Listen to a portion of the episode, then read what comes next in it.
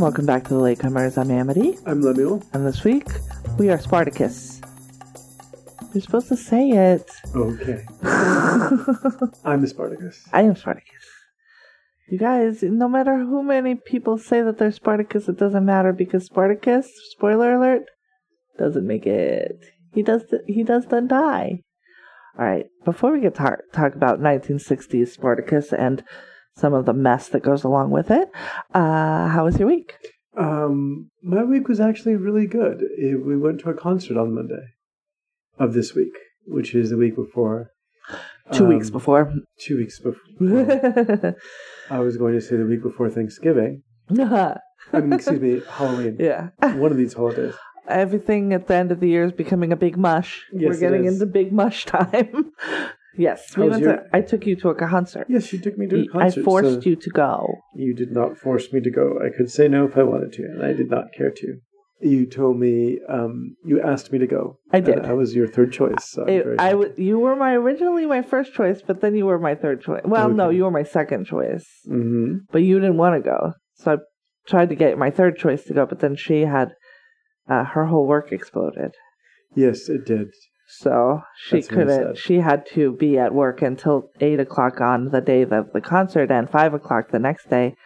That's not good for going out at night. No. So, yeah, we went to a concert and it was really good, and it was a really good day. It was like maybe one of my best days. oh, I'm glad to hear that. It was, I was awesome. I was around for one of your very best days. It was a very good day. So who did we hear? Say again, we we saw Death Cab for Cutie and also Yo La Tengo. Yes. Mhm. I was actually surprised. I really enjoyed it. Is there? Do you like them better on the inside?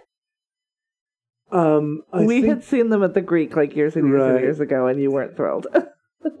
but yes, I enjoyed it very much. Yeah. It was a light show, and there was all Fox sorts Theater, excellent. right. It's a wonderful venue. excellent venue.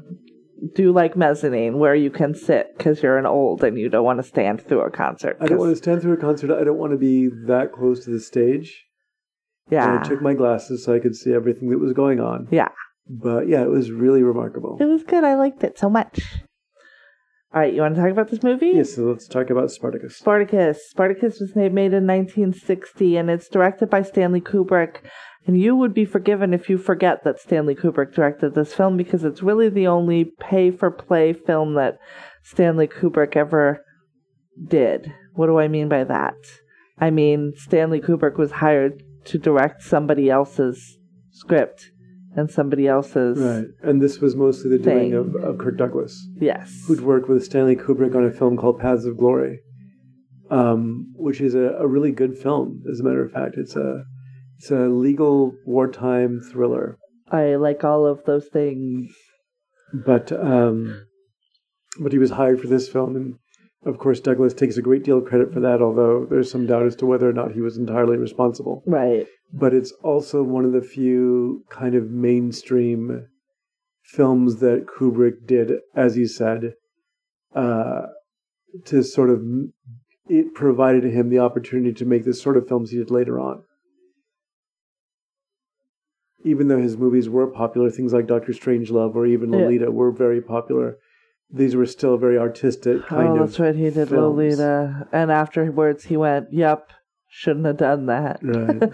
oh, when they told me that fil- that book was unfilmable, I understand what they mean. Well, now. he saw it as a challenge, and that yes, maybe perhaps don't. he shouldn't have. Maybe not a. Ch- it's been made into a bunch of different movies, so people don't learn, I guess. Um, so this movie, this movie, this one that we watched is a very long movie. It's over three hours long. 197 minutes. And it is a Roman epic. I believe that the first time I saw this movie, it was called Gladiator.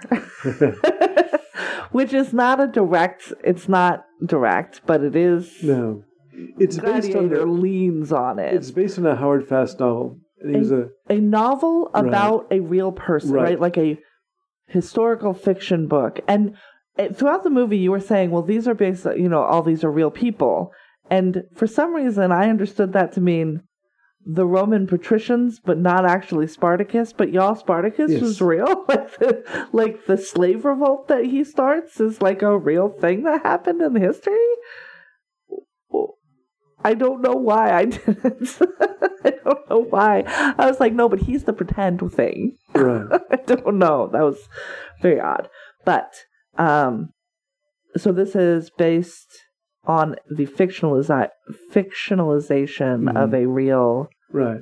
person or at least um I don't know if maybe the the fictionalized version is an amalgamation of more than one No, no. slave. There's one guy. Right, but Right. what we understand to ha- that he did is that all that one guy, or Mhm. has all has a bunch of stuff been put onto one guy because that's how. That's something that's even covered within the film when um, Laurence Olivier's character, his general, um, goes on about trying to kill the legend of Spartacus. Yes, right, So Spartacus, as we understand him, these are the things that he did. right, right. Uh, all the dialogue and the love story and all that, of course, is fictionalized. The love story is terrible, and I wish it wasn't here. Really? Okay. Here's the thing, too. I Mhm. love a love story. I love a rom com. I don't. I don't need it here. I don't. At least not this way. so, uh, do you want to say any more about the making of the film off the bat, or do you want to get into the? Do you want to address the subject that, or do you want to wait till Oh, later? yeah, let's talk about this. Okay. Um, it is uh, probable to likely that Kirk Douglas was a rapist.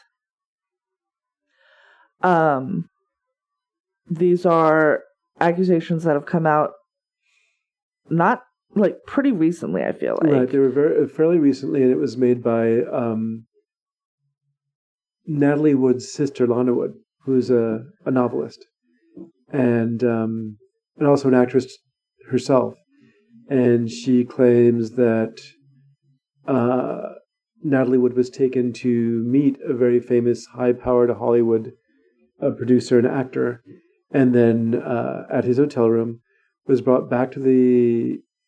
She was there for quite a while. She was just supposed to meet him. This was in the num- summer of 1955 when she was 15 and he was 38. Right. Just and then he um she returns to the car and she's horrified and angry and you know her she was uh lana was asleep in the back seat of the car i believe and uh, her mother was asking natalie wood all sorts of questions about what's going on why do you look so disheveled what happened and she refused to talk about it and according to lana wood much later on told her that she was sexually assaulted and raped by kirk douglas uh, Kirk Douglas is a kind of a difficult personality to like on his own. yeah, he seems Right. um generally like a bit of an ass. Well, he refers to himself, I think, in one of his biographies, first and foremost, I'm a son of a bitch. That was by his own admission. Oh, admission. so by your own admission. yeah. Um, And uh, when uh, one of his good friends, at least on film, Burt Lancaster, who'd done a number of movies with him, Yeah. uh, said, Kirk Douglas is an extremely per- difficult person. I'll be the first person to tell you that. He'll be the second. So Douglas seemed to be aware of his own issues. Um, however, this was sort of beyond the pale, even for the stories that you've heard about Douglas, Right. who often would threaten people on set or or get really angry. Or he was he was. Um, I'm not sure how I feel about his abilities as an actor. Uh, here, I think this film is really well suited towards him because he has a lot of physical action. And not a lot of words. Right. Yeah.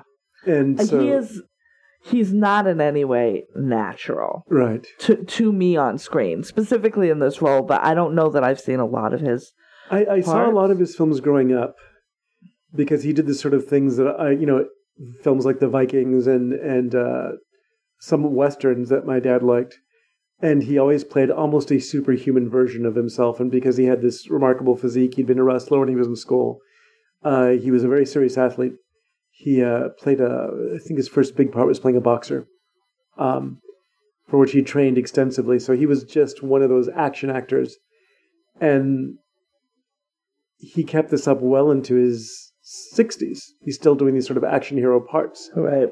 Um, but I I was never firmly convinced about him as any one of the characters he played. So I, well, and and apparently, I'm reading through his Wikipedia. He was um, this is a quote. Um, he virtually ignored interventionist directors. He prepared himself privately for each role he played so that when the cameras were ready to roll, he was suitably, and some would say ego, ego, egoistically or egotistically, and even selfishly inspired to steal every scene in a manner comparable in modern times to, to Jack Nicholson's modus operandi. Um, although I've heard that actually Nicholson is quite generous to his scene partners. Mm-hmm. Yes, he wants the attention on him. Right.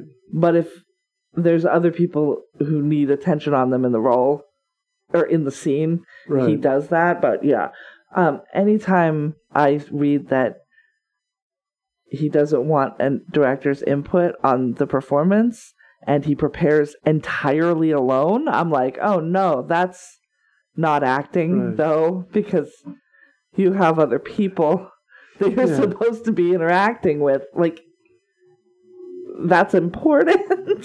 he's he's just he's not he's not a favorite of mine. Yeah. Um and the fact that he often was miscast. At one point he is in one of his great films, Burt Lancaster, he's playing Doc Holliday. Okay. Which for this physical specimen to be playing a man wasting away from consumption was not it you know yeah. it just did not work. You're looking at him going thinking to yourself he's fine. Yes. Um, but yeah i uh, it sort of bothered me because now i couldn't see the film the same way that i did before. Yeah. Knowing that he was doing that this he was accused of this um and knowing that he himself had gone on about uh, his sexual adventures in some of the biographies that he'd written and things right. like that. I uh, whether or not he actually did this, I can't say. I can't say. Nobody. I was not there in that mm-hmm. room. Um, I think Michael Douglas's response was probably the cleanest, right. which was just "May they both rest in peace." Yeah, because at this point, both of them had passed. Um, yeah, and if he did it, then he, he's gonna get his. Right. I'm like, we we let go and let God in this case. Um, but the idea that a 38 year old actor as powerful as he was in Hollywood would have assaulted Natalie Wood is not 100% believable. Physically powerful. I mean, it's when you look at him in this film. He's how old did you mention he was? Oh, he was in his 40s. 40s in this film, yeah. And he had this sort of superhero physique, and to mm-hmm. think of him just sort of manhandling this 15 year old girl yeah. makes it even worse yeah. for some reason to me. Um, but uh, yeah, it's and also you're gonna you're gonna you're gonna also go out and and um, brag about your finesse with women, but you have to attack this child. Like, mm-mm. Mm-mm, we don't and, like it. And I'm not we sure don't. exactly what motivates a person to do something like that especially when apparently from even contemporary reports he was a womanizer even while he was married.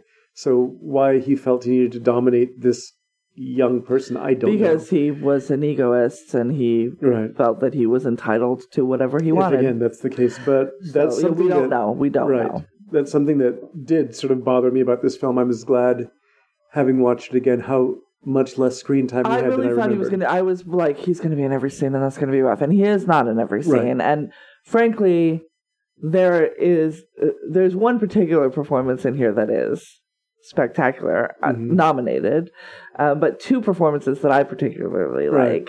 like, um, and. Uh, th- that's where I wanted the attention. So Mhm. I was fine with that. So let's start. We start with a very uh, ragged looking Kirk Douglas, Spartacus. He's a Thracian slave.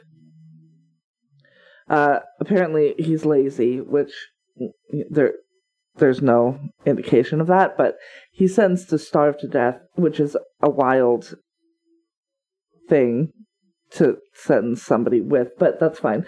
Um, and is seen as he is in a pit, starving to death, by uh, Lentulus Batiatus.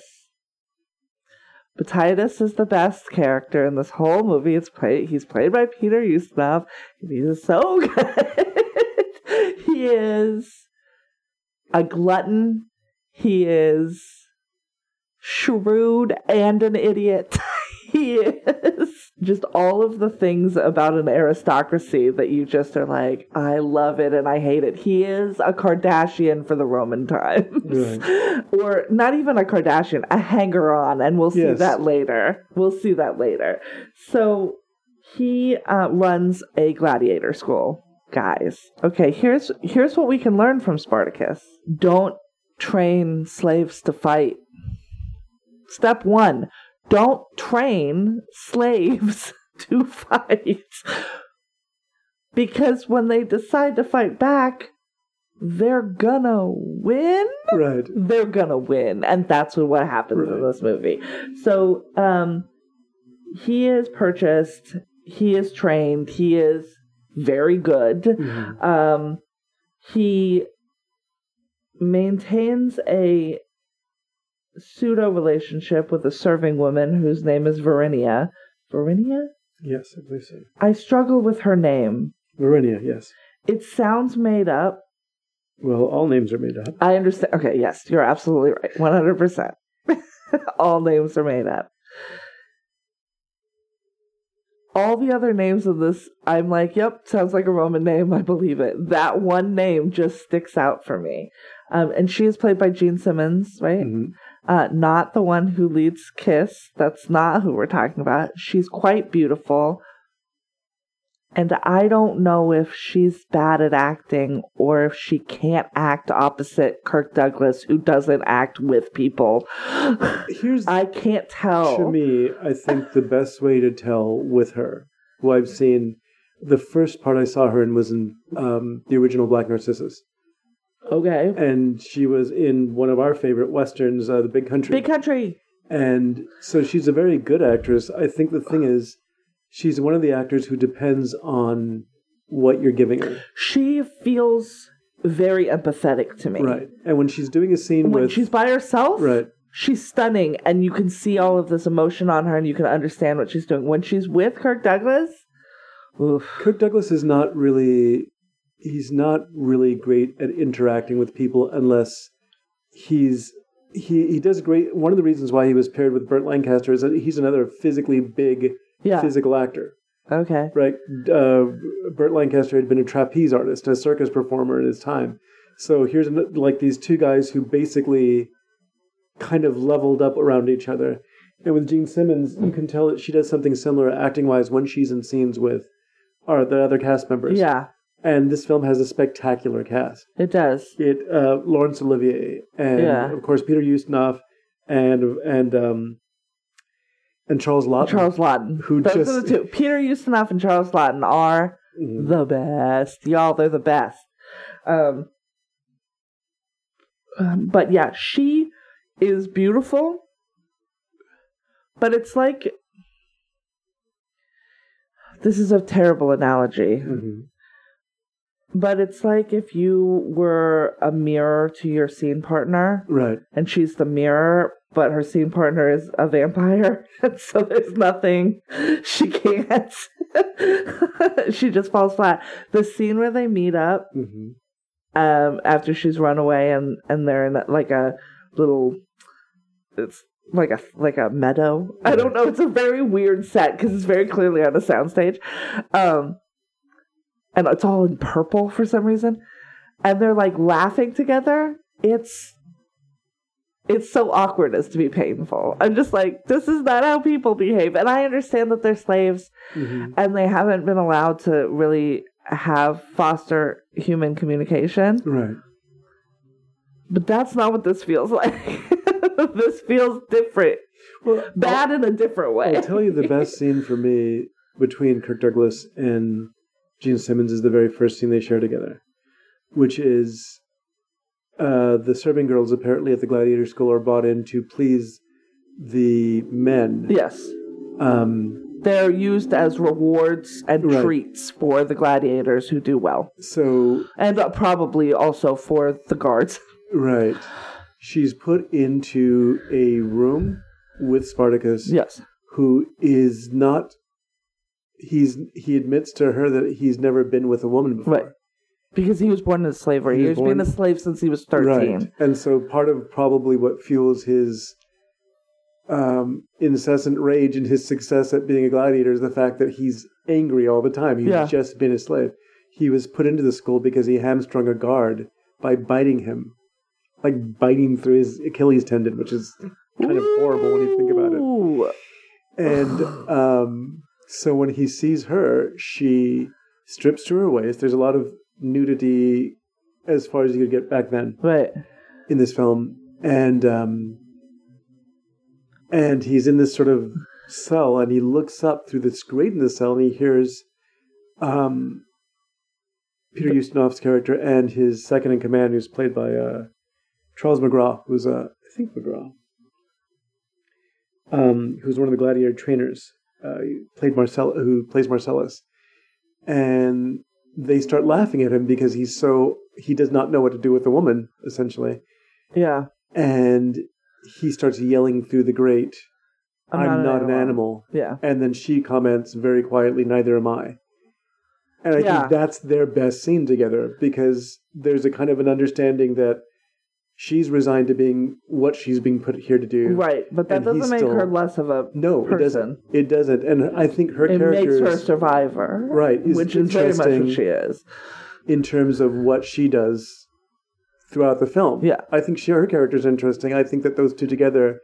I think her. I think those two together don't work, but I Mm-hmm. think her character is interesting, and I think hers is the most satisfying arc. Mhm.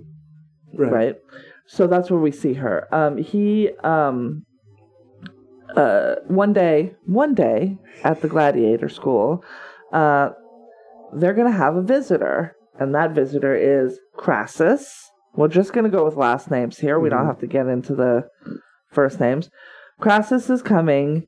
He's a patrician. He's bringing his friends and his lady friends, who are terrible. They're the worst.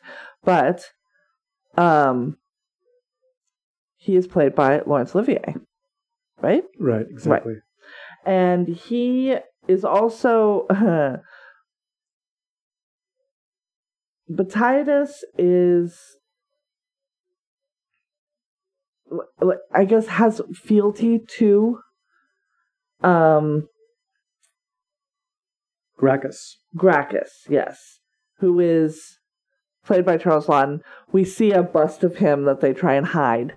So Crassus and Gracchus are um, rivals, and um, And their relationship is also very sort of. interesting. They are. It yeah. Yeah. That's really to me the, the brains of the movie.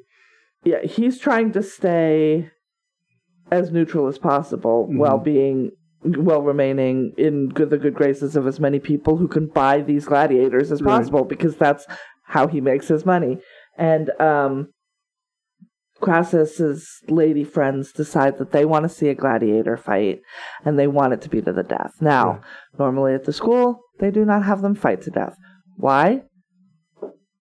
Because it fucking upsets the slaves, and you don't want to upset the slaves that you have taught to fight. We'll see. We'll see more on this later. Um, when Batiatus says it's too expensive, you, we couldn't possibly. I mean, it, it'd be twenty five thousand, Sestertia, or whatever it is, like is, yes. dollars, 20, some obscene amount of money. And um, Crassus is like, all right. And at that point, he had named a number that he thought was way out of Right. reach. And at that point, well, we're doing this now. So he's not excited about it, but he's going to let them kill. He tries to steer the ladies in certain directions. And 'cause Yes, the women make their own choices Yeah, as to uh, the gladiators they want to see. they're going to see two fights, both to the death. So they're going to see two men killed, and they're the ones picking out which men they want to see killed. It's so fucking gross. It's so gross. They choose, of course, uh, Spartacus and um, an Ethiopian named Draba, played here stunningly right. um, by. Uh, oh no, I forgot his name. Woody Strode. Woody Strode. His body is obscene. It's so beautiful. Like And you said that Right. The sculptor who uh, sculpted the physical specimens of men and women outside the uh, Olympic Stadium in Los Angeles based his anatomically perfect man on Woody Strode. what he showed, he's Right. so beautiful. He's so beautiful. Um, and we have seen um, Spartacus try and make friends, kind of, with some of the other slaves um, or gladiators, but they're like, we're not. I'm not going to be your friend because we, we have to fight each other. He really is wants to make friends with Draba because Draba is Woody Strode's. He's physically six foot four. He's very tall, very physically strong. He does a great job of pl- portraying a lot with this kind of quiet dignity. This, yes, he's extraordinarily dignified, and then he seems like deeply intelligent Yeah. Um, in a way that is very um, appealing. You There's a- want, you're there's a- drawn to that. there's a character named Crixus who's played by John Ireland who actually does make friends with Yeah. uh, Spartacus. And at one point, they're sitting together in this sort of shed, waiting to go out to fight uh, for these the, this woman, these two women for their entertainment. Yeah. Because the men are just having a discussion throughout the uh, the gladiatorial contest, and it's shot in such a way that Kubrick is really emphasizing that while the two men are just discussing something like they're at a sporting event, the two women are like this is We see them Right. tell them strip them down, right to where cover little- them only as much as modesty requires. Right. And realistically, those men were would have like if this is Mm-hmm. a historical thing, those men were naked. right. There's no way that they would have afforded them any modesty at all because they didn't see them as people. So what is my modesty does is not affected if it's not a people, and your modesty doesn't exist if you're not a people. So there's no way that they would have been clothed. Um, obviously, it's a Right. it's a family film. I don't know. It's, a film in the 1960s. So Right. we're not we're not doing that. Um, we do also have a scene where Crassus here buys Vernia for Mm-hmm. 2,000 sestertia. Um, so that gives you an idea of what a person is trans. Right.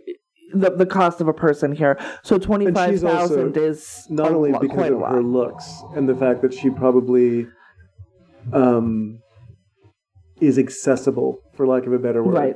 Right. Uh, the other thing is that she's also highly trained, and if you are educated, if you can read and write, if you can recite poetry, as we learn later on, which she Right. does. She was She she was was, nanny. Mm. educated for the education of her first master's children, Right. and then I guess they grew up, and then she was given sold to Mhm. Matthias because now she's here. Um, you know, she seems very young for all of that as well. Like it's crazy. Um. So there's two fights to the death. Uh, the first happens, and then the se- and and we see most of that from inside of where Draba and Spartacus are sitting, facing each other, listening to the death match that's happening outside, and just waiting their turn, which is insane. Yeah. Um, and then they go. Um, Draba's uh, skill is a trident Mhm. and net and a net, right? And then there's the Thracian sword, which is what Spartacus uses, and the tiniest, tiniest little shield. Yes. It's called a buckle, but it's like Buckler. a buckler. It's Mhm. so small. Yeah. It's so little. Is it's so yeah. Uh, they trade back and forth. Uh, he he takes Draba down. Draba gets the upper hand and takes him down, and has his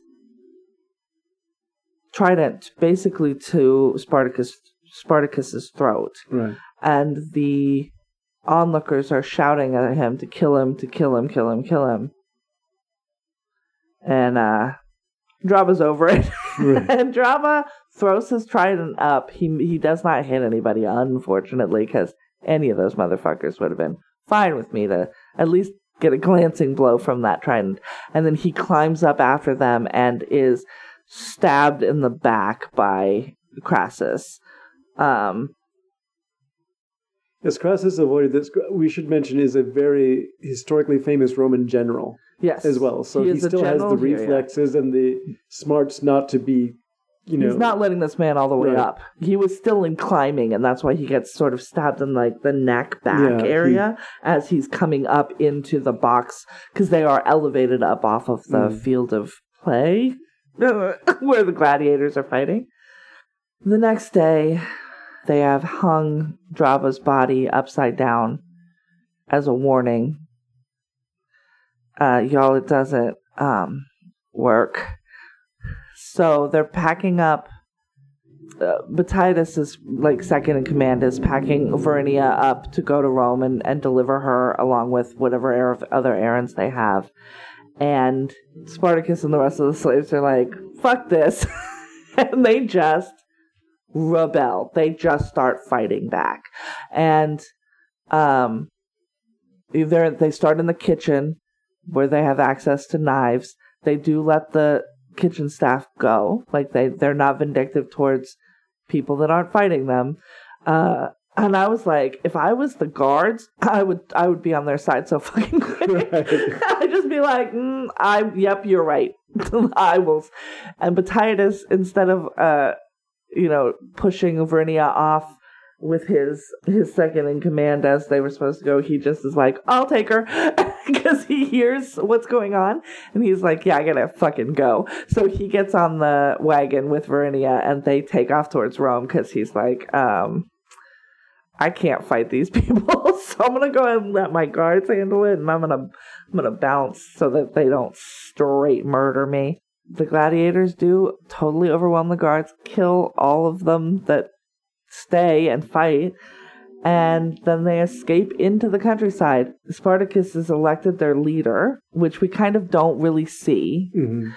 and they're they're gonna head home. Basically, they want to head home. They start, and they are plundering estates as they go, g- taking the slaves with them and stealing all of the wealth so that they are collecting money. Um, they go back to the, the Batiatus has lost his land. It is Right. it is fully occupied now by these people, um, these slaves, and they are they're just constantly kind of going and coming and gathering forces up and just they'll sack an estate They'll the free slaves, will turn against them or their, their masters. They'll take the slaves with them and whatever wealth they can bring. And they're, they're just doing that sort of in waves coming in and out from the prison or the um the gladiator school which is kind of their base camp. But it's they're getting bigger and bigger and bigger. Um Varinia they do find Varinia. She um she didn't make it all the way to rome because when Batiatus stopped once on the road on the way to Rome, she just got out and ran, and he was so, and they laugh about it. He was so fat he couldn't catch me, and she just fucking bounced, and I'm like, "Yep," because why wouldn't you? She wasn't tied up. Mhm. Um, they just presume that she's going to be passive Be- or docile or something. docile and she's a slave and she knows her her place and she's just gonna be okay with being sold Mhm. onto the next house and that's gonna be a no from her dog so she meets back up with spartacus and they um begin their their relationship and it's awkward when they're together and i don't like it don't i don't like it um the uh we see uh crassus back in rome Mhm. pissed that he didn't get his Varinia. Um, and we see him take uh, on a new slave, Antoninus, a body slave, like um. The, the term body man or body woman, I, I, I think of that term in terms of a, a political Right. thing. Um, and it's not that. it's like the, your bather, like the person that literally takes care of your bodily necessities. Literally would wipe his ass for him. Like that would be The A extent thing to which you're you could have Yes. somebody do for you. And these these men probably did have that because uh, um and there is in this in this cut that we watched mm-hmm. a scene that is static and dubbed, um, wherein um, Crassus makes an overt. I mean, it's done in the form of a metaphor, Mhm. but it's an overt sexual advance towards Antoninus, who then runs the fuck away. um, it's about eating snails and oysters, Right. And the oysters are the ladies, and the sna- snails are the gentlemen. And or the penis and the vagina. Actually, I'm not even going to say man versus woman. Penis and vagina. the the scene um, was shot by Kubrick, knowing he couldn't include it in the finished film. like that, he knew the censors knew wouldn't allow it. allow that because the film is really unexpectedly violent It at times. It is. and there's more, at least, of a control kind of nudity that you don't expect. Um, but uh, the he knew he wasn't going to get through with it, so during the restoration, the scene was discovered, and it's very static, and it's and just you said it wasn't filmed with sound. it wasn't filmed with sound. So, um, during the restoration of the film, it's been restored twice. Tony Curtis is brought back to do his part. Okay.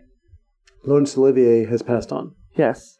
And uh, so Dame Plo- uh, Dame Olivier, which is uh, Judith Plowright. Jo- uh, Joan Plowright, Joan. Excuse me. is she is um, she's asked, "Do you know anybody who can supply the voice for uh, your late husband?" And she says, "Anthony Hopkins or Tony," she called him. Tony. Does a great friend right. Does a great cover of my husband's accent. So Anthony Hopkins is actually in the credits. Yes. Special thanks to Anthony Hopkins for dubbing in this particular Dubbing in scene. this particular scene about do you eat oysters? Right. I do when I have access to them. Do you eat snails? I Mhm. haven't. Do you find anything abhorrent about the eating of snails? I don't. Well, I eat snails and oysters, and Antoninus understands this to mean Right. you will be, you will join me in my bed. And I think that that's also it's not the scene is not intended to be homophobic where Antoninus runs away necessarily. I think what it is is the same thing. The reason why Spartacus is shouting, "I'm not an animal." there It's is that, but bit- there's also, Right. I think, particularly, we don't know. Romans and Greeks are different. Mhm. times are different, mores are different. Obviously, homosexuality was a known Mhm. thing in Rome, but if you are a slave and you know that your duties require X, Y, and Z, you can get okay with that. But when Z is sex work, that's not. Yeah.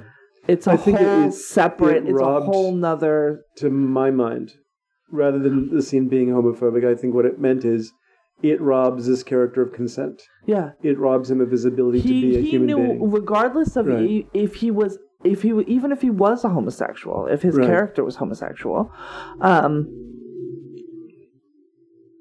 it's a rape Right. he he's been told that he's going to be raped that's what has happened to his character it's not And homophobic I to think that it's flee from that situation when you see the difference, and there's a real difference between the two polar opposites in this film are Gracchus and uh, Crassus. crassus yeah and Gracchus is Charles Laughton, who's very funny and very pithy, and very and no understands his place He in the world exactly colonizer no what be a colonizer is, and he has a speech. yeah Now remember, this was written. The screenplay was written by Dalton Trumbo, yes who had suffered from the blacklist.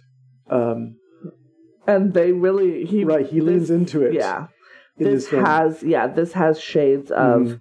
um that thematically in here but he sees uh Gracchus sees he meant he says in his speech, you know, we've taken this is Rome, we've taken two thirds of the world away from its rightful owners. We've made slaves of you know, these other countries and maybe it would be good to find that speech because it really is just eye opening the fact that i'm looking for Right. it yeah he's aware of it. But he explains this to uh to Batiatus. Batiatus?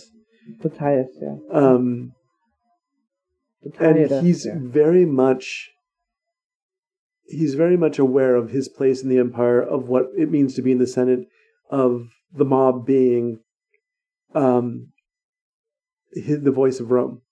Whereas Crassus, his idea is that he's a patrician and he's noble, and Rome is noble, and Rome is a beautiful woman that needs to be worshipped and served. And so one believes in empire and the other one doesn't. And Yes. is being just functional. It's like let's just get it. Uh, we the Roman people are who we serve, not the Roman people are not made to serve the patrician class because they're the patrician class. And so those two very different ideas are constantly in conflict. And I think that Gracchus, or Crassus rather, is a person who sees everything as accessible to him. Yes. Um, I don't see it in the quotes, unfortunately. Mm. Um, but there's also a. I think we had a conversation, and you were like, "Who's the bad guy?" Right, exactly. Um, and I am always going to believe that the fundamentalist is the bad guy, Right. and Crassus is a fundamentalist. Um, he's a true believer. Right. He's a fanatic. Yeah. And he, he just, his speech. That's to- the word I want. Right. Fa- fanatic, not fundamentalist. Today, Right. fundamentalists are fanatics. I apologize. It's like But, squares and rectangles. uh, the scene where uh, Antoninus leaves him is when he's going on after he's gotten out of the bath and he's looking at the hills of Rome and talking about how important it is to serve and worship Rome. Yes, And he doesn't seem to understand that none of these people that they've enslaved are Romans. that's the They're thing. Thracians, they're I British. don't love right. Rome. Rome Yes. has done nothing but harm me. Yeah, exactly. So why? Why? The Greek, I think Antoninus is Greek. Thracian.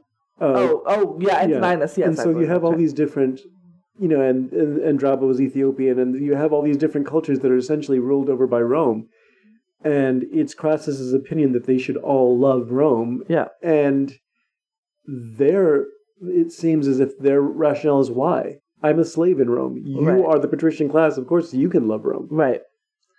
but why do i have to love it too Yeah, I'm not. That's mm, telling black people to love Right. America. I mean, hey, guess what? they probably don't need to do that. It's probably fine. Yeah. Um,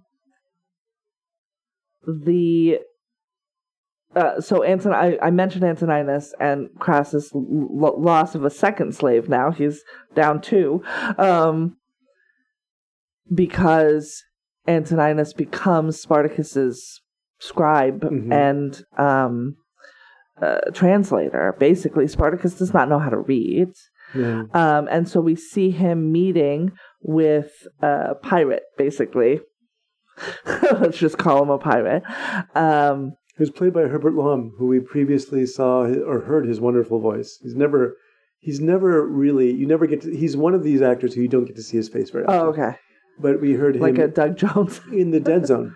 oh, okay. He was the professor, Mm-hmm. Um, and we commented at the time how wonderful his voice His voice was. is, yeah. But yeah, yeah, he's he's very good. So he, you know, Antoninus takes the contracts or takes the greetings from the visitors and reads them to Spartacus. And we find out that um, the goal here is that Spartacus and this ever growing, um, I want to call them a revolt of slaves. I mean, like, like this, this um, huge camp that he is gathering. And now there's kids, like, because they're freeing Right. estates worth of people. It's not just adult slaves, it is all their offspring. And probably, I would guess, um, people who are have been released from slavery but want to go home because the the concept here is they are going to buy a bunch of ships for passage out of Italy back to their homes Yeah, wherever that is. So we've got a lot of ships going a lot of different directions. Um, he pays half up front and says we'll be there, and and, and he said, uh, uh, and he's challenged with what it's going to take you five. Ten Right. years to fight your way there, and he's like, "If we're not there in seven months, it ain't gonna happen." Like the Romans aren't gonna let this continue, right? So we're either going to take over Rome, or we're going to be they're going to let us go, or we're going to be decimated. Those are the three things. So we're going to head south. We're going to get on your ships and we're going to bounce. And we think that rather than continuing to rock this boat that is kicking their asses so handily, they're going to let us go. That's sort of the gambit that is being made here. This is different. This and the things that happen here are different than what happened uh, historically. Uh-huh. This j- this makes it all kind of come together in a much cleaner way because we're storytelling, guys. We're storytelling. um, so in Rome, there are Gracchus puts forward a problem solver to take care of this thing, and that problem solver is Julius Caesar. so Gracchus is on Julius Caesar's side against Crassus, um, and Gracchus is pragmatic. Gracchus is like, get let them take the slaves, just let them go. He says that that's what he's doing, but that is the the side that he comes out on. Um, he has nominated Julius Caesar because he he sees that that he is politically savvy and has a future, but also Right. it's a target that's not him. Like you know, it's he can he can stand up and and bring everybody together and and call them to arms, and then immediately Right. put a figurehead out so that. He, all, the blowback won't come back to him. and this is John Gavin, who, like um, Clint Walker that we saw in The Dirty Dozen, is just an actor who probably should have played Superman at some point in his career. Yes, yes. He's very tall plays, and- uh, Caesar. Yes, he doesn't seem particularly bright, but he doesn't have to be. Right. He's doing He's what playing a he's very young told. Julius He's Caesar at very the same young, time. Yes, and um, Gracchus and Batiatus uh, do come together um, Mm-hmm. as well. There's a very your favorite, I think maybe your favorite Right. scene is them talking about how they both lean towards um, corp- Corpulence. corpulence. Right. Um, they both are into bigger women. They're both bigger themselves.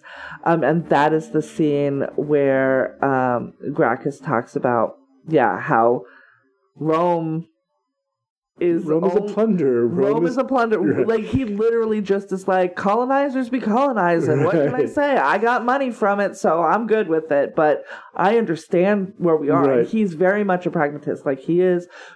He's gonna do whatever he has to to stay on top of that barrel in the Right. in the river. Like he's not. Right. He understands that there's alligators under there, and he's the like, fact "Oh, that he will say, "I under- know that Rome is the mob," Mhm. and the fact that when he says it, he's just sort of resigned to it. yeah, When he j- Crassus is saying it, there's just numbers are. disgust. He believes Rome is the patrician class, Yes, and everyone should be worshiping them, more or less. right. It's a super Republican Yeah, it's Mindset. very, very familiar. Which which makes sense because Mm-hmm. Republicans are generally patrician Mhm. versus liberals who are more um, who look at the government more as a mom figure right? rather than a dad figure. Yeah, it's it's weird, but it is. Yeah, why are the poor so upset? Because it sucks out here, bitch. like, what? Because you are hoarding everything. Yeah, but so goes the mob. So goes Rome. Right. Turns out. Um, and um, Crassus wants to be put in charge of the army to put down this revolt. That's what he wants. Mm. But the price that he is going to extract for that is like basically, I'm gonna be the fucking emperor. Like we're we're gonna we're literally getting rid of democracy. Like he wants to close down whole sections of the government if he's gonna be in charge of this army.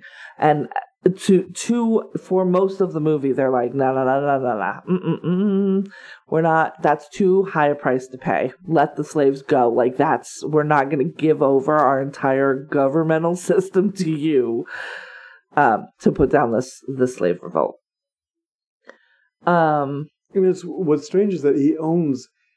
Historically, Crassus was the richest man in Rome, Okay. and we see him flex that kind of muscle Yeah. all the time in this film. Oh, uh, I do like that Gracchus then says he gives. Okay, so the reason that we see him and Batiatus together is because Batiatus is broke as shit because he's had Right. his, he's lost his school and the only money he had coming to him was the two thousand dollars for Varinia, but then Varinia bolted Right, exactly. and he never so he and he never paid.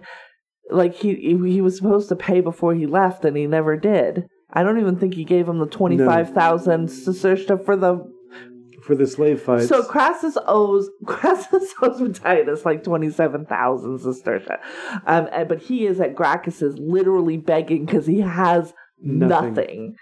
Because of this revolt that happened, because, Because- he knew that shit was Exactly. gonna happen, but Crassus didn't give a fuck.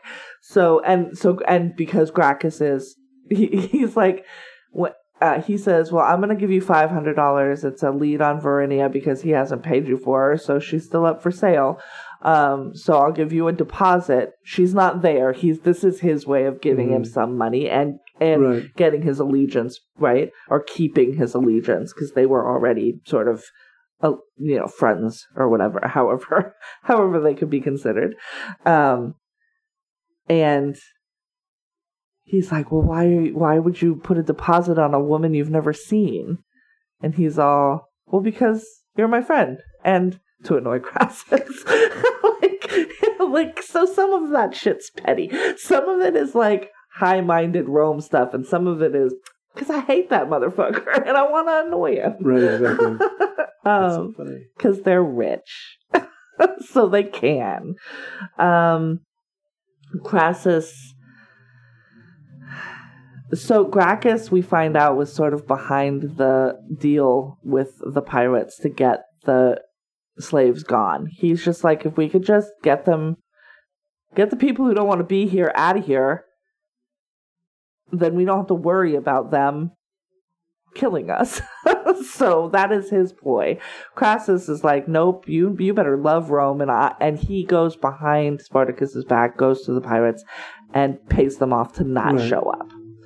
So Spartacus and his whole cadre, just thousands and thousands of people, both, and the the thing is, like, the, you want to be with this group because this group now is all of the house slaves. Mhm. so they all know how to cook.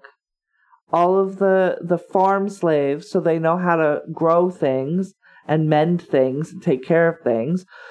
You know nannies and stuff to, in charge of all the kids like the all the people in Rome who are in Italy who know how to do something are Right. in this group and we see uh, children, we see Mhm. elderly people, we Mhm. see cooks. And we see them, yeah, we see them cooking, we see them mending, we see them building and making things because Right. they all they these are the people with the skills. All the people in Italy with actual useful skills and knowledge are the slaves Right, exactly. because rich people don't They, have they to don't have to. they They've been watching these people do it for years. Yeah. So yeah, this is the group you want to be with. So this like you can see um and you do you see like couples together and you see families together and you see you know people who are together like same sex like people who've clearly been together for years in Yeah. like 50 60 70 years um and they're all feeding each other like it's a good like it looks good for them. But then the boats don't come up. And we find out that there is um a, a an army coming from the left uh, or the east and an Mhm. army coming from the west. And they're going to converge on them. And it leaves Spartacus he says with only one option which is to march on Rome. Yeah. To try and sack Rome, which is where Crassus is with the bulk of the Roman forces. So that's what we do. We're going to do that. We're going to march to Rome. We're going to try and sack Rome. Probably not going to be successful. He never gets that far, though. Um, they end up. They their their their intel's bad, and they end up basically um, getting routed sort of by all three because finally Crassus does have control of the Roman army. They did give him all of the things that he wanted, And he is the yeah, he's the dictator now. and he's the dictator now. And he marches um, down, and they Um, There is a huge battle scene. yeah, they. It's just this a bad. There's a bad. There's just a massive battle. and there is um it's really well staged because you get the sense before that this is i think kirk douglas's best performing in the film. Yeah, when yeah, he's the look on his face and tony curtis and everyone else yeah. when they're seeing just how huge and organized the roman army is. That's the thing. Yeah, because before that they'd been fighting people in the provinces. They'd been fighting the assistant general for crassus. Yes, they've been fi- who did not take them seriously. They Right. just raided his his uh, encampment yes, and now they're fighting the probably Crassus in front. And I know that Pompey is one of the generals behind. Pompey is one of the ones behind. so it's, yeah, he's fighting the yeah. the very highest of the Roman generals, and At that at the peak of Right. that Roman fighting style, where they were in those formations, those Right, super tight formations that were almost impossible to break, um, especially against a non. These people know how to fight, and they're teaching. That's Right. the other thing. They're teaching the, the the ones that were gladiators are teaching the other able-bodied people to fight, but they don't have armor. They don't, fight- have right. They're also not fighting cohesively, which I think No. was an interesting point in this film. One on one, they could slaughter any of the Roman soldiers. absolutely. As a group, though, Yeah, with their tactics, including the, Yeah. the scuta, you know, the very large Yes. uh, shields, and Shields, essentially yeah. marching with them as tanks and Yes. these other things. They do. They turn themselves Right. into football field-sized tanks Right. that And- are yeah almost almost impervious. Yeah. Between that and all the other things that we mentioned, the weapons that they have at their Mm-hmm. disposal and everything, it's really impossible for them to get through. Yeah, And that scene itself And- is really violent. and yes, and he he has convinced them Mhm. with his words out loud to basically die fighting. Like, Yeah. don't get captured. Don't run. Take as many out as you can, but don't just die free. Like, just die free. Um, Yeah. and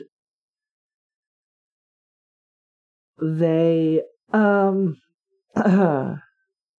they do end up trapped between um, Crassus coming one way and then the armies coming up from the back, and they're basically decimated. Like that huge, and we saw like that was the other thing. There are scenes where you see them coming, like Mhm. walking all together, and there are just it looks like literally thousands of bodies. I don't know how they he did it.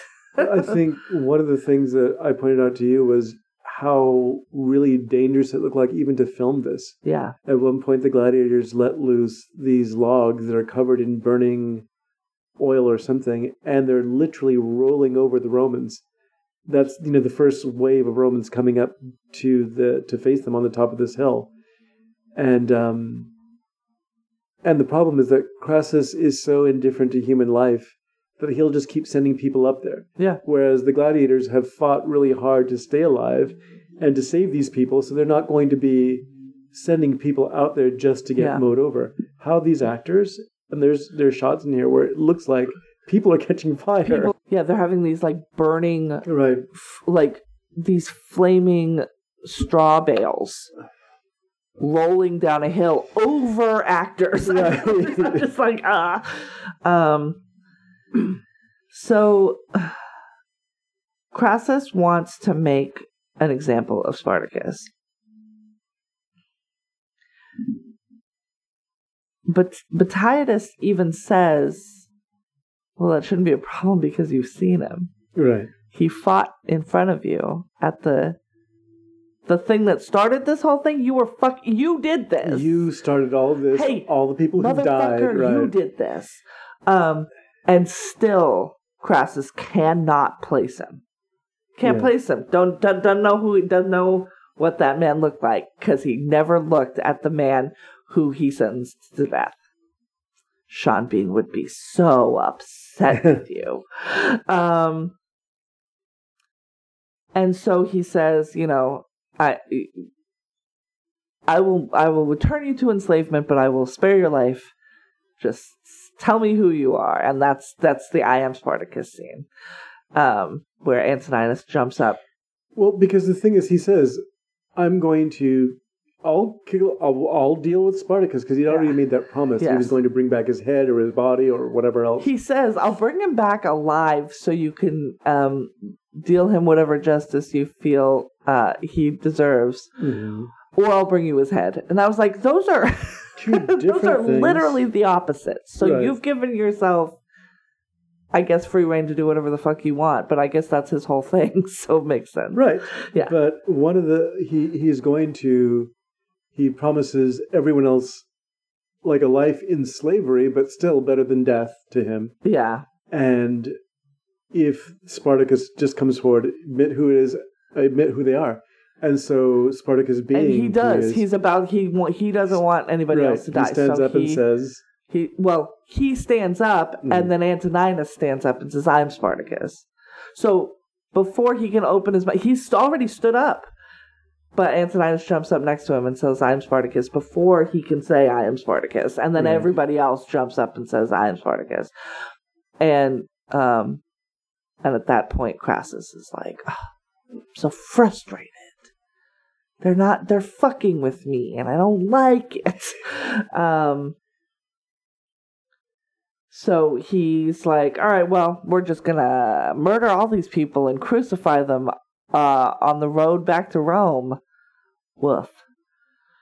Um, meanwhile, we have found Varinia, who has had a baby, and he um he takes them prisoner.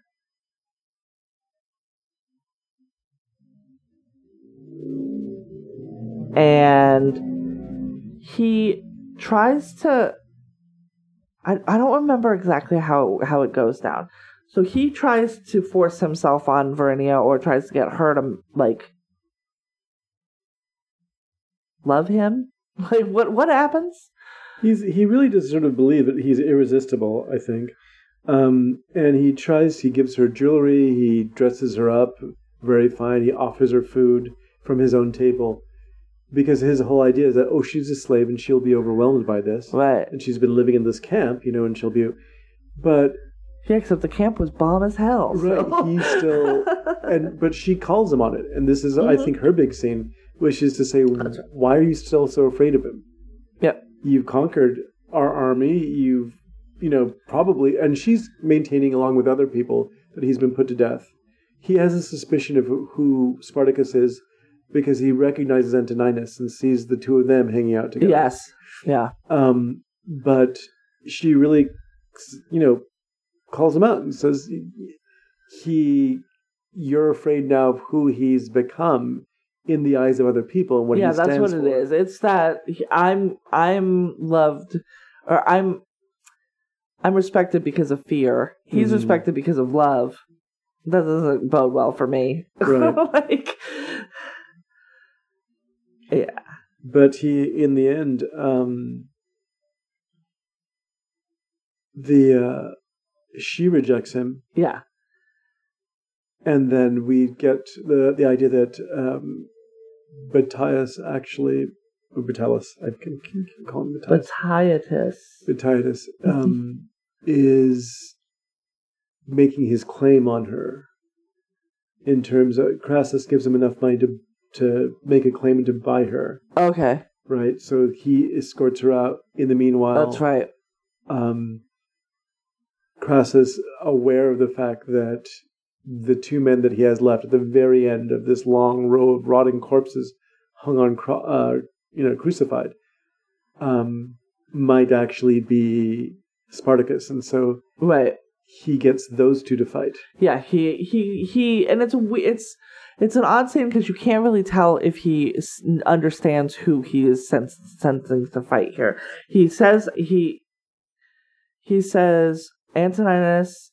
He grabs him and he's gonna. He says, "And you'll fight this one," and he points at Spartacus, but he doesn't say his name. He doesn't Right. indicate that he knows who he is. And the winner, um, is it, how does it, the survivor is to be crucified. So you fight him to the death and the other one's going to get crucified. What? And Antoninus is actually wants to fight Spartacus at this point and to kill him, because he doesn't want to see him crucified. He doesn't want to see him crucified. But Yeah. Um, but since Antoninus will himself be then crucified, Spartacus kills him. yeah, he's like, you, you. I don't want. I don't want to see you crucified. No, I don't want to see a- you that's, crucified. That's actually the most touching moment, yeah, really, in the film between those they, two they're characters. very much like uh, father and son. right. At that I love you like the son I'll never see. Yeah. and I love you like the father I never got to to Yeah. meet. So yeah. that that winds up being sort of heartbreaking. Again, it completely throws off Crassus, who really wants he wants to fill every role for every person, Yes. and so yeah, he sees himself really patrician. That you know he's everything to everybody. He's going to fill all these needs, and he just can't do it. And this man very casually does, Yeah. without meaning to. Yeah.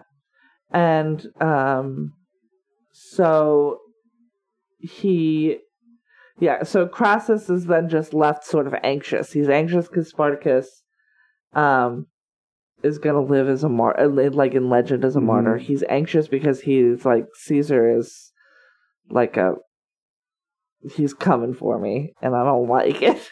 he tries to convince Caesar several times to go on the patrician side, and he does to a certain extent. He does. He does. After Gracchus tells um, Mhm. Caesar that he uh, he bribed the ships to come in the first place, Right. and so then he like sort of abandons Gracchus. Um, and he, Gracchus. Oh yeah, we gotta. hmm. Gracchus has a scene. He um, now that Crassus is in charge and Rome is a fascist tyranny state, Right. he does kill himself. But there's a really interesting, compelling scene where Yeah. Crassus points out to him, and it's a direct parallel to Dalton Trumbo's own story. He Crassus holds up a list of noble Romans or loyal Romans. Loyal Roman. And these are disloyal Romans, and this is your list, and you're on the disloyal Roman list, and your name is number is the, the top Yeah. one. yeah. And so I'm going to give you the opportunity to move to a small farm and retain your title and your hold, and but you're no longer going to be a member of the, right. the Senate. You're no longer going to be uh, retaining any authority. You're literally Right. blacklisted. Yes. You're going to show up every once in a while, and we're going to parade you around as an example of Roman generosity towards Ugh. the enemies of the state. Right. But and you might have to make a speech about how generous we've been towards you. Woof. But in the end, you are going to be exiled. Yeah. And it that scene when I watched it this time, knowing now what I know about About Trumbo. right, it Yeah. it really it hit home. And I thought, God, that that's that's what they were fighting so hard against. You know what he fought so hard against. Yeah. But yes, Gracchus, um, uh, he he makes sure that uh, Varinia escapes. Yes. Yes. So he says, um, he says to his maid Julia Gracchus, Mhm. the new master of Rome will be calling on me tomorrow, and he wants me to make a speech. Take him to wherever I am and show me to him. and Julia, when I meet you in paradise, describe to me the expression on his face when he saw me dead. Now go away, go away. um, yeah, but he does. He has. Verdi has been paid for like 14 times by so many different people. I don't even. I don't even understand. and she hasn't seen a dime of it. nope. Now she's going to because she's going to be shipped out of the, the country. Yeah, they're they're gonna with Spartacus's son. yes, and probably some money. I mean, they Yeah, had, yeah. There's there's some money that there is- was huge amounts of treasure that they were fixing to give those sh- the ship havers. when uh, when when um, Gracchus is giving money to, uh, to uh, Batalus, um, he gives money specifically to get her out of the country, so she can start anew or Yeah. whatever. That's right. Yes, So she does have some sort of fun, but on the way out, they pass right? the the crucified Spartacus. Uh, is he dead at that point? No, he's dying. He's dying. He's in the sun for a very long time, and she shows him the 'Cause sun. it, it took on average three days to die Yeah. on a cross. On a cross. Unless, of course, like some people, they beat you to death well, almost to death before they put you there. Yeah. Um, but generally, it was a long, long, nasty death, and they didn't. They weren't going to do that to you because they wanted you to suffer as long as possible.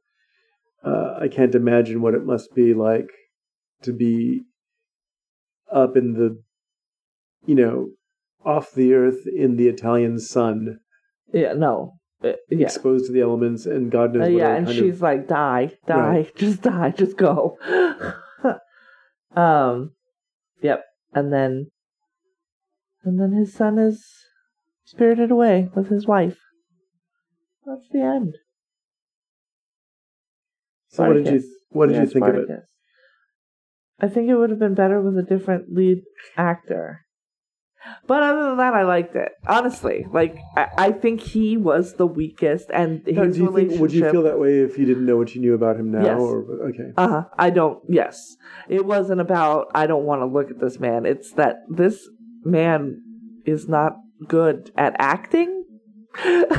well, So- you got to see him do the sort of things that he was very good at, which is running and jumping, and yeah, but stuff like that. That's not does not make an actor, uh, sadly. And I think No. that it's very much like the scene in um, and I'm like, I would have rather watched Woody Strode be Right. Spartacus. there's a the scene in Pulp Fiction that I always cite as the reason why you should you sh- you know when Quentin Tarantino is there acting with John Travolta and Samuel Jackson oh yeah, and Harvey. Keitel. Stop acting So- next to actual actors. Right, Quinn. so he just he's not necessarily you a bad yourself actor. up for failure. But when you set up Kirk Douglas in films where he's sharing scenes with Laurence Olivier and you know he doesn't get to share any with um with uh he shares some scenes with Peter Ustinov.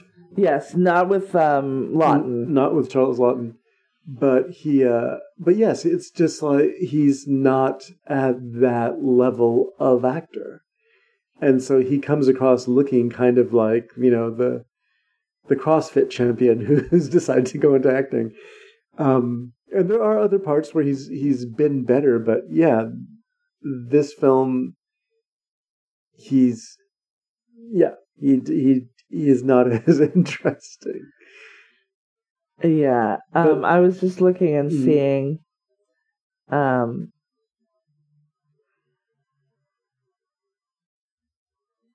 Peter Ustinov. Um.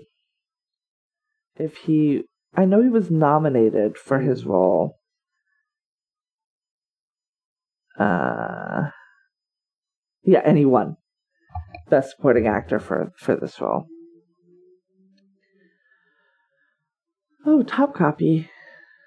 That was his next one. Yeah, that's a Um, really fun movie. Yeah, I know. I like the name of it. Have you seen it?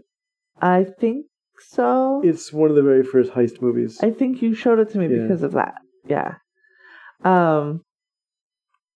So yeah, he won the he won the uh, best actor award. This is the only acting uh, nomination to go to this movie, which is says some things about Ustinov. Although I don't think Olivier was particularly good in this movie. Um, he didn't get to chew the scenery the way that Laughton did. I think that's what it was. I Yeah. think Ustinov and Laughton were so fun, Uh-huh. and he was explicitly not fun. right, Like, that was his role whole is job. not It was fun. just like to be the representative of empire. and- yes, yeah. so yeah, but it he didn't ha- even have sort of the air of haughtiness that I would have liked to see. It, and I think that was an on. I think it's a choice. I think he Mhm. made a choice to underplay that. right. as because it was just that well of course i'm Right. i i am like it's not about me putting on airs to be better than you i'm just better than you like i don't and and so it was very underplayed and Yeah. just uh, so the underplayed and the no fun just made it kind of uh, especially next to Laughton and Ustinov just we're just like, yeah, the they're, having yeah. a great time. and little and he's not little nothing little about him but um what did you say um the one that plays Julius Caesar Oh, John Gavin. Gavin, who's like this wide-eyed, this puppy, this puppy. We'll see him again. He's in Psycho. Oh yes, we um, will see him again then. But uh, but yeah, it's and he's playing more of a part there. But here, uh, you I- can just see him as like I, I. This is the guy who actually conquered Britain, and you're looking at him going, "Oh, this guy has a huge future ahead of him." And there's a line that Crassus, no, no, This is like, my tells him- regards to your wife. right? That one. but there's a there's a whole uh, bit that he tells him about being uh, when he parts company with Gracchus Yeah. to, to beware of the sort of deceptions of those people that you think are your friends, and there's a great foreshadowing there Yes. of what happens Like in the season. we don't. Friends are not right, a thing for you. but he eventually like turns his back on both of them. Really, Yeah. Yes, he does. Of Right. course. Um. Yeah, that's gonna be. but it's one of those things where you're looking at it going, "Oh, that guy's uh, he's he's in for a wild ride for his future," but at the same time, there's little bits and pieces that warn you about what's going to happen to him too. Yeah. That eventually he's going to fall in love with Rome, or or at least it was people like or the idea of the people like Crassus actually kill him in the end. Yeah. It's not that I loved Caesar less I loved Rome more. That Right. kind of defense that, that Yeah. was made by his assassins. So the same kind of people that he threw, throws Gracchus over for are the same kind of people who kill him. Who kill him? Yeah. Yeah. Um. Did you think it was thrilling? I think there are parts that of it word that are is thrilling. tricky. I think that's probably right. And I think that the early parts of the Gladiator School were really interesting to me. yes, I think so too. And then there are there are scenes where And I didn't even know the plot of the movie, but I'm watching them and I'm just going, "Don't teach your don't teach your slaves how to be the best fighters." Like, don't teach slaves to be the literal best fighters in the whole country. Right. What do you think is gonna happen here? Like, they just they made the assumption it seems that the slaves were somehow inferior in their thinking and the thought processes because they always do. and they because never they always right do. it didn't occur to them that they would all they have to do is use these same skill sets to get rid of this guy and then yeah, and suddenly here's the you know, thing: I'm when free. you, especially when you have proven to them that you can kill them at any moment, well, Mhm. then what am I waiting for? right and there's It, it, there is a modicum of safety, Uh-huh. and like, well, it could be worse when you aren't killing us in front of each other. But oops, you've let that go now. So if I could die right now, anyways, I might as well f- try to win my freedom doing it. Like, uh, yeah, don't give them literally nothing to lose and really good fighting skills. It's a bad combination. Um, I didn't know that the whole movie was about a slave revolt. I was like, oh shit. That's so interesting yeah Good job, storytellers. I I thought the things you wanted me to think. yeah I, I found it thrilling those scenes those early scenes i found some of the as we talked about with 12 angry men acting thrills right Um, when you get to see scenes with really good actors just sort of going at it and acting. I like that because you don't get to see that a lot yeah, in movies. You get to see that more in television now. Yeah, I think um, that's right. there's a lot of you know people will write a scene like that um, but you don't get to see it as much in the movies where you get to see actors just really acting. Yeah, so there's that kind of thrill but i think for the most part the thrilling part was the beginning of the film and then we get into what happens afterwards. Yeah, yeah. um And that battle scene is there's Amazing. some thrills in there, but like, yeah, the, the the after effects of that scene where Crassus is walking along through looking for Spartacus, you know, Yeah. trying to see what strikes him as being Spartacus, and some of the same people that we've seen in these cutaways yeah, of the camp, these two children, this Yeah. old couple, they're all just lying there, Just in this dead. heap, Yeah. this enormous heap of bodies yeah, uh, that must have yeah. It felt very much like stage. um, it, uh, Spielberg Mm, um borrowing it from it for in like um uh Schindler's List. right. right the following of that red jacket but seeing these bodies of these people that we'd seen before Yeah, we know that Spielberg, of course, had a great, uh, at least in the end, took a lot of mentorship from Kubrick. right that's true yeah i Um, forgot about that that's true But, uh, but yeah, I can see that too. I can see uh, Mel Gibson used a lot of that battle scene in uh, Braveheart. Okay, yeah, I can see that as well. Yeah, Um, right. You're where you're just seeing you're seeing the bodies of the people that Yeah. we've been following, even peripherally yeah. up till now. Yeah, But um, but yeah, so I can say that parts of it were thrilling in different ways. I think that overall, though, the movie affected me differently than the first time I saw it. for sure. Yeah, and uh, and knowing now what I do, not Mhm. you know, yeah. This it- is the first time I've ever seen it, so I just I'm stuck with that. But honestly, I'd want it with a different lead because I don't think he's very good outside of any allegations or you know being an asshole. I just don't find him believable, and largely it's because this is supposed to be a character that is um without even trying inspirational and a draw to people. And he doesn't he's not. He does because he doesn't interact hmm smoothly right. with his fellow actors that fundamental piece of this character falls flat for me. Yeah, so no, it's completely understandable.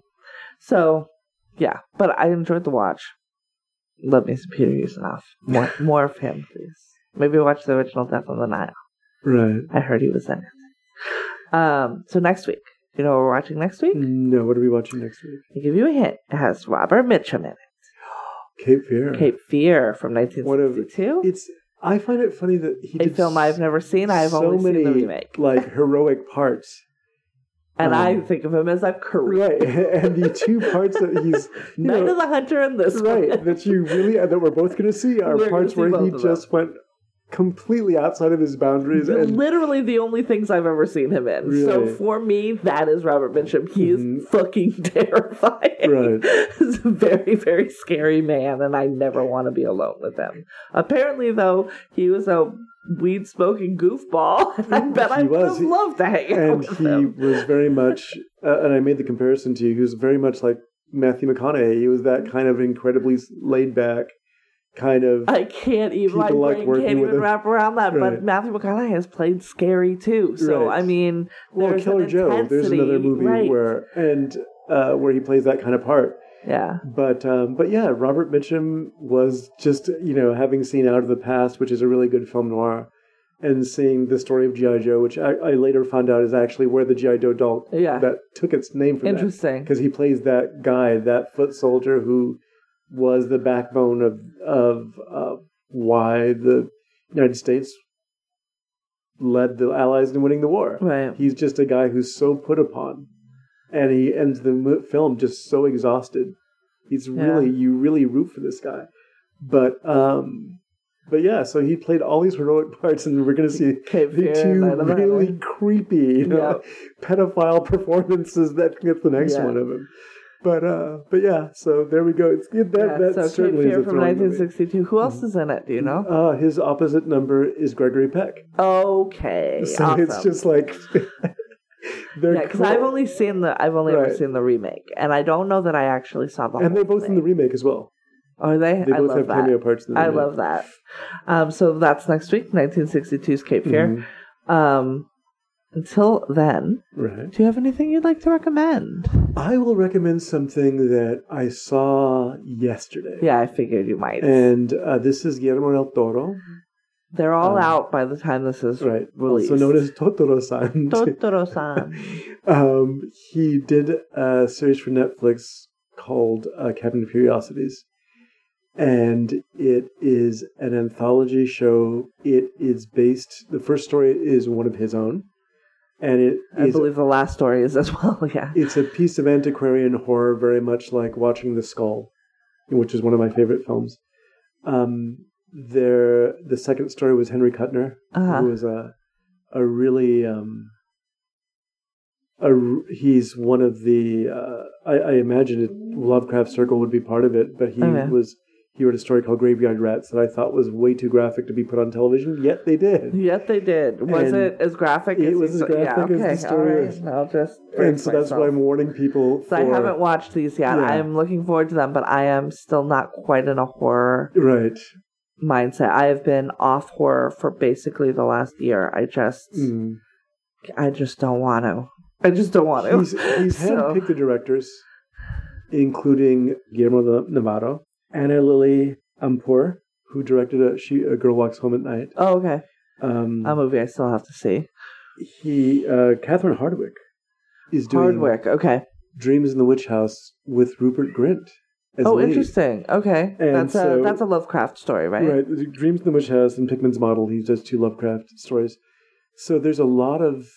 It's very literary. Yeah, And aside from his own contributions, these are all published short stories that I remember reading. I believe his are also he's Oh, they might be. published books and and things. So Okay. yeah, I believe that these are also published short stories.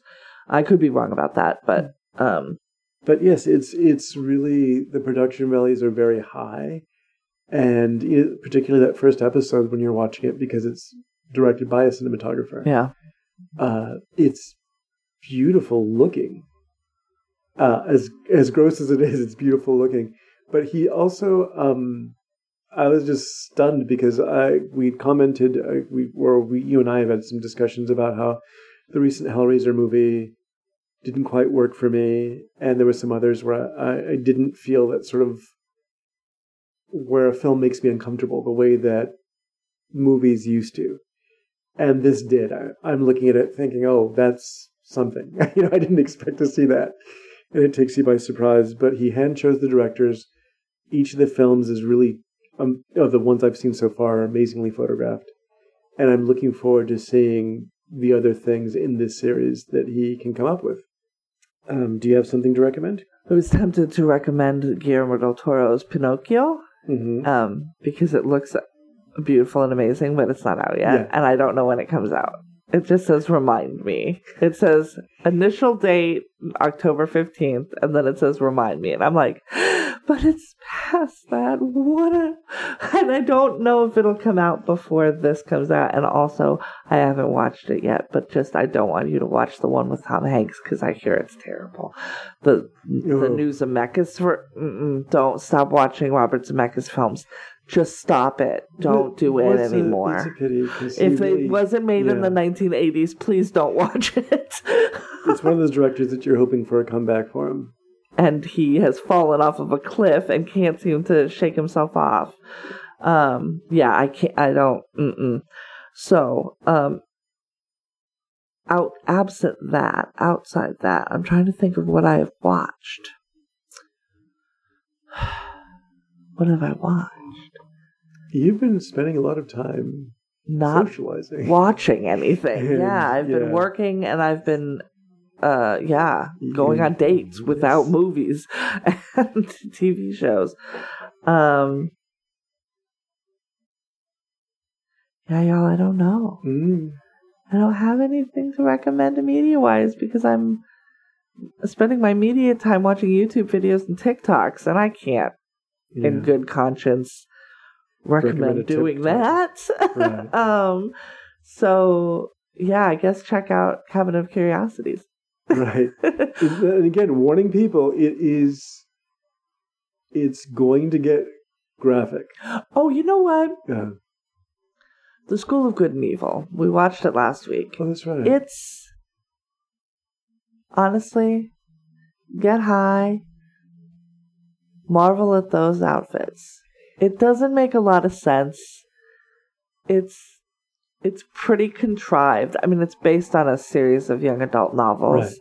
Um, so there's some pretty blatant contrivances and like and tropes and things Mm. like that. But it's fucking beautiful. It is a really beautiful looking film, and it. I, I was re- and it's reminded and it's it's it's entertaining and it Right. goes along. You're it's not a slog to the watch art by any direction, the production values, all of those are really high. Yeah. they're, they're on a very high level. It reminded me though of something that Orson Welles said because I did. I mean, I love Orson Welles, but when I was doing research for the film that we did, Touch of Evil, um, it made me watch a couple of his older films again and some interviews. And one of the interviews, he said he's just disputing whether or not a movie needs a good script. He says, "Oh, they always tell you it's about the script. It's not about the script. You can do a great film about absolutely nothing." And then he says, again, he's not meaning to be mean about it, but he says Fellini does it, and he got this applause from the audience. It's like Fellini makes movies about nothing, but they're really fun, beautiful, great films that are about our childhood memory I had, or you know, the director Right. who's, But who's uh, losing his. and I've never seen a Fellini film, Mhm. but I would argue that there's a difference between the lightness of a Fellini film because my Right. uh, of of a Fellini script because my Mhm. understanding is those are large stretches of not a lot of talking. So your script is just thin. That doesn't make it bad. No, This script had there were talking all the talking, all kinds of exposition and talking and like right. there was a lot of words in that script. They didn't add up to a whole lot, though. They didn't. I think the the issue that I had with the words is that the um, the endings were predictable. uh huh. Predictable, not predictable. Were predictable, and there also were. Um, there were moments when it seemed inconsistent. Yeah. I think there were some internal inconsistencies. I think that's because of things that happened later on in the series, Right. which is always the problem with the first, the first of a series. But the but my problem is yes, except for the books have been written. So if you're making the first in a series of movies based on the books, you could just not make those mistakes. Right. Exactly. You could just write them out. you can change it. but you can change it to Right. make sense coherently with the whole story that you're fixing and this is something I recently was reading. Uh, I had a discussion with a friend of mine about the Gollum character in Lord of the Rings hmm and how how he changed over the series of books because Tolkien realized, well, I never described them in very much detail, and illustrators began making pictures of Gollum that towered over Bilbo. Oh, Baggins. interesting. Okay. He was too, and I'm like, well, no, no, he's supposed to be, and he realized he didn't share a lot of that backstory, so he retroactively in different editions changed it. Oh, is that how he? Because he made mm-hmm. him a hobbit. He had Right. previously been He'd a been hobbit, previously so been a he's that size. Right. So he just realized, oh, I left that out, and so he went back and so if you can go back and change You can change. not You can absolutely go back and change things. And if you're making a movie, yes, exactly. you use the totality of what you know, not what was in book one. Yeah. Like, yeah, which is why J.K. Rowling's told Alan Rickman yes. plot points for Snape that had not been published yet early in the filming process so that he would be playing it was correctly. Startled by how Alfonso Cuarón picked up on those things yeah. and actually just told her, "Is this what's going on? This is- seems like what's going on." And she was because he did the opposite. He just immersed himself in all of it. Yes. all the books which hadn't even been Yes. finished publishing at the time. But he was predicting the outcome of parts of the series that she was sort of surprised about. And Which I don't know why you would be surprised. He is a storyteller. but his attention to detail also was Yes. and something that, that's even funnier. Um, I'd mentioned that uh, Guillermo del Toro uh, uh, was one of several Mexican directors who were working in Spain on an anthology horror series when they were very young, and the other two directors that came out of that is it were Cuarón and Cuarón and Iñárritu.